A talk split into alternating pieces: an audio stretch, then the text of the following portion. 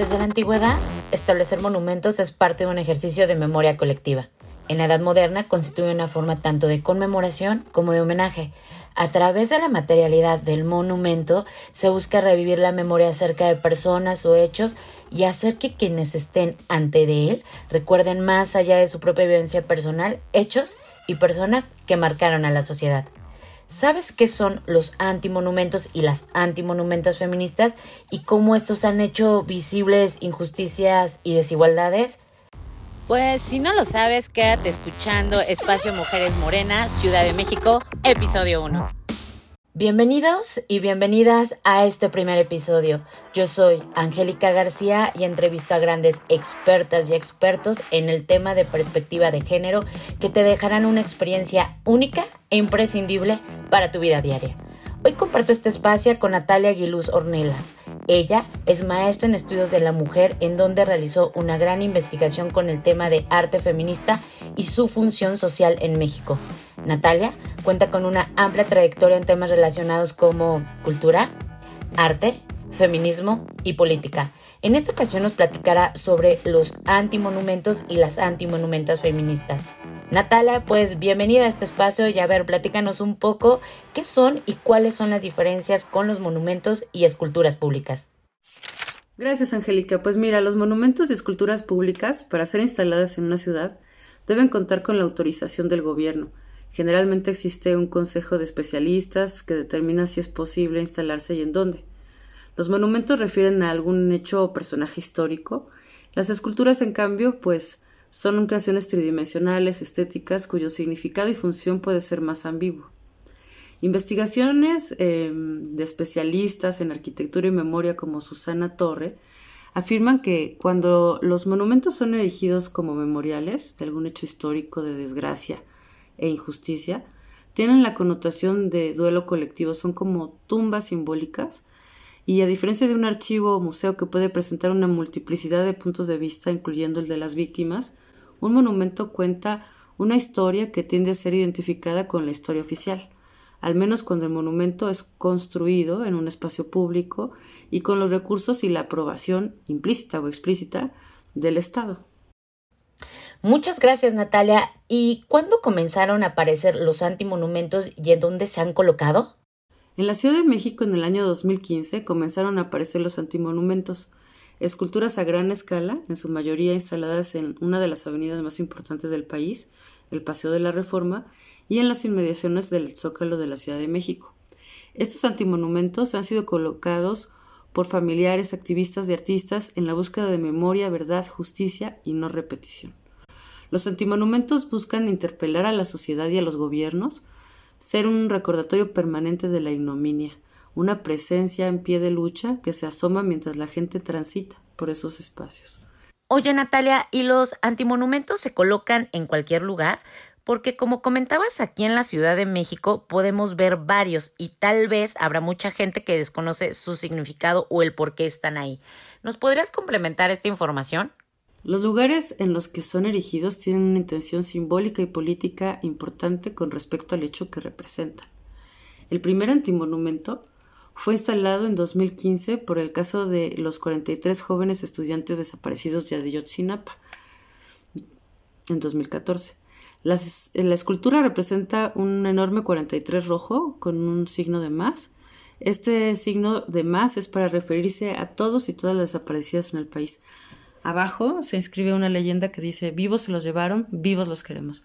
Frase que el Comité Eureka ha repetido de manera constante desde los años 70, periodo en el que recordemos las desapariciones de cientos de jóvenes activistas fue constante y cuyos casos aún no han sido resueltos. La desaparición forzada es un crimen de lesa humanidad que todavía no encuentra justicia en nuestro país. Este antimonumento está instalado en un camellón de Avenida Reforma, pero no en cualquier punto. La instalación se realizó en la llamada esquina informativa, enfrente del periódico Excelsior y cerca del Universal y otros diarios de circulación nacional, así como de las oficinas de la Secretaría de Gobernación. El segundo antimonumento se hizo en conmemoración de los niños y niñas que murieron quemados en la guardería ABC en Sonora en el año 2009 producto de la corrupción, la falta de seguridad y la subrogación de los servicios eh, de seguridad social durante la época de gobiernos neoliberales que terminó en tragedia. Este antimonumento se colocó el 5 de junio de 2017 frente a las oficinas del IMSS. En el año 2018 se instalaron tres antimonumentos, uno dedicado a dos jóvenes que fueron secuestrados y que se ubica muy cerca del de los estudiantes de Ayotzinapa. El siguiente representa un 65 con el signo de más y se ubica frente a la Bolsa de Valores. Este antimonumento está dedicado a los 65 mineros que murieron en la mina Pasta de Conchos en Coahuila en 2006 por causa de las deficiencias de seguridad para los trabajadores y denuncia las condiciones precarias ¿no? en las que trabajan miles de personas en el país. De igual forma, en 2018, durante la marcha por la conmemoración de los 50 años de la matanza de Tlatelolco, se colocó el tercer antimonumento en el Zócalo de la Ciudad de México, dedicado a los y las estudiantes asesinados el 2 de octubre de 1968. El 8 de marzo de 2019, durante la marcha por, el Día Internacional de la Mujer, sobre Avenida Juárez se instaló la primera antimonumenta es contra los feminicidios. Está frente al Palacio de Bellas Artes, en la cual se inscribe la consigna Ni una más.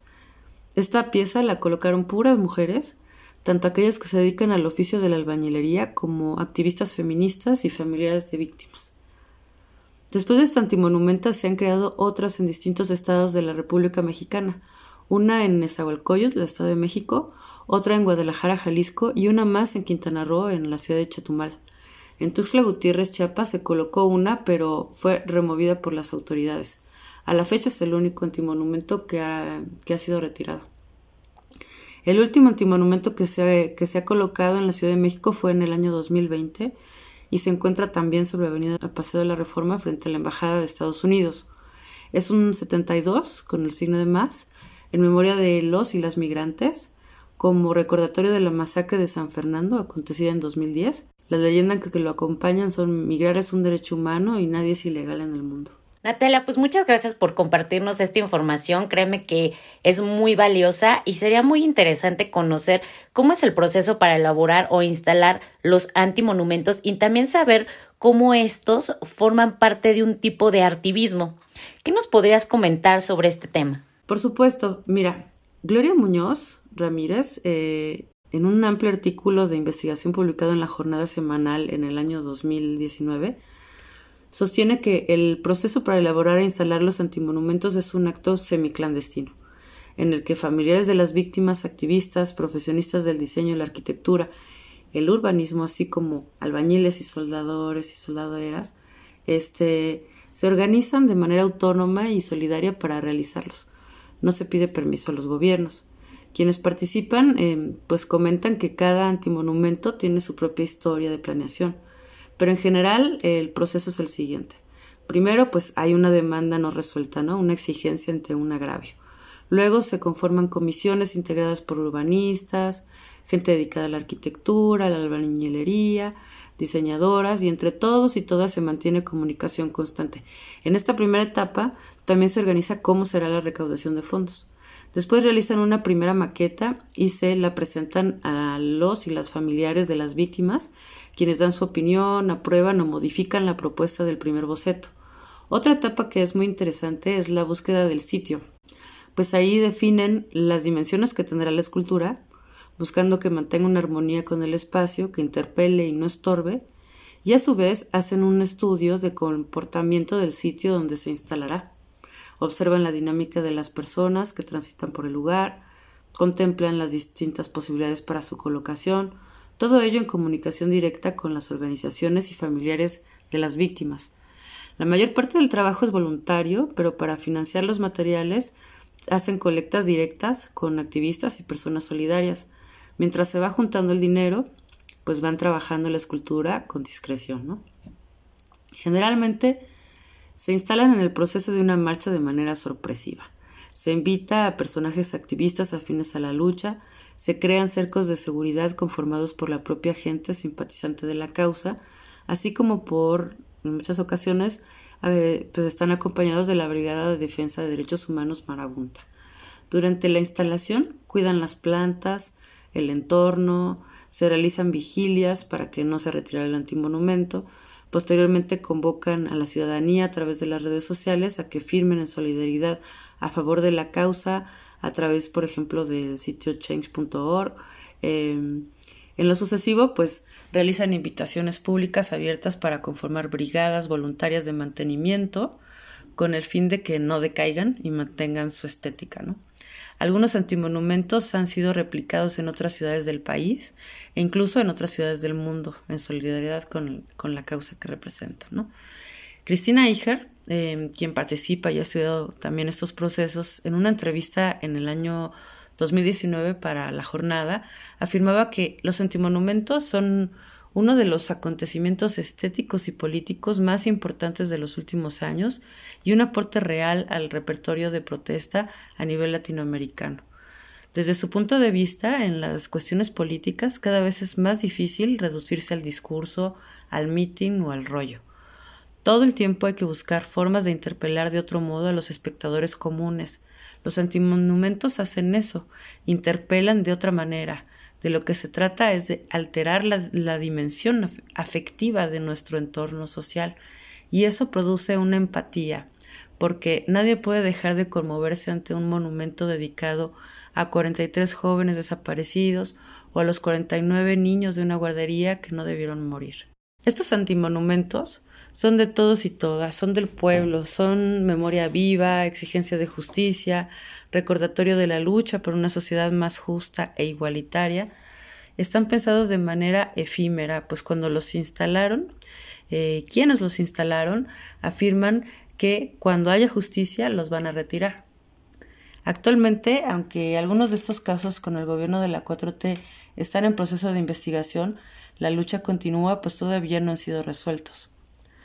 Los antimonumentos son punto de encuentro de familiares y activistas, lugar de actos políticos culturales y se convierten en nuevas referencias que implican una apropiación participativa y crítica del espacio público. Esta manera de intervenir el espacio público recupera su sentido comunitario.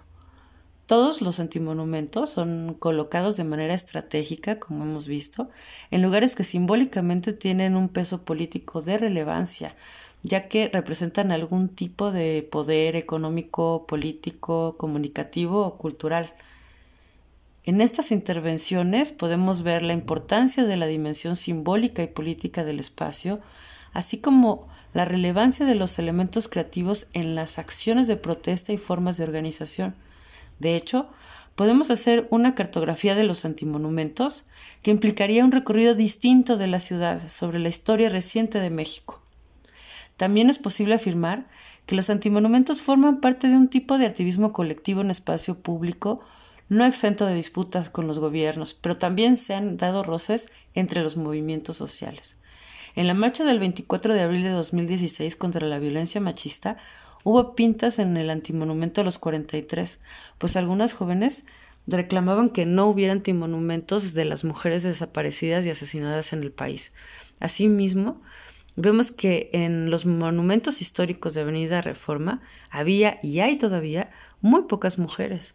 En 2020, el gobierno de la ciudad instaló un monumento a heroínas de la independencia. Estas lecturas del espacio público nos muestran que una cultura androcéntrica, producto de una sociedad patriarcal, en las mujeres han sido invisibilizadas, aunque también hayan participado en la construcción del país. De ahí que la relevancia tanto de la colocación de las heroínas como de la antimonumenta organizada, instalada y cuidada por las mujeres que reclaman justicia y un alto a la violencia feminicida. Los antimonumentos y antimonumentas son formas de participación desde el activismo en las cuales las mujeres están presentes, son producto de acciones colectivas que a su vez detonan otras relaciones sociales, así como una lectura crítica del espacio, del poder y de la historia, con lo cual abren horizontes de visibilidad y logran un impacto en la agenda pública por la memoria, la verdad, la justicia y la no repetición. Natalia, pues no me queda más que agradecerte por compartir toda esta información tan interesante. Como siempre, ha sido un gusto y un placer platicar contigo y esperamos tenerte nuevamente en este espacio. Y a todos los que nos están escuchando, no se pierdan el próximo episodio y si les gustó, no me queda más que decirles que lo compartan. Muchas gracias a todos, bye bye y hasta la próxima.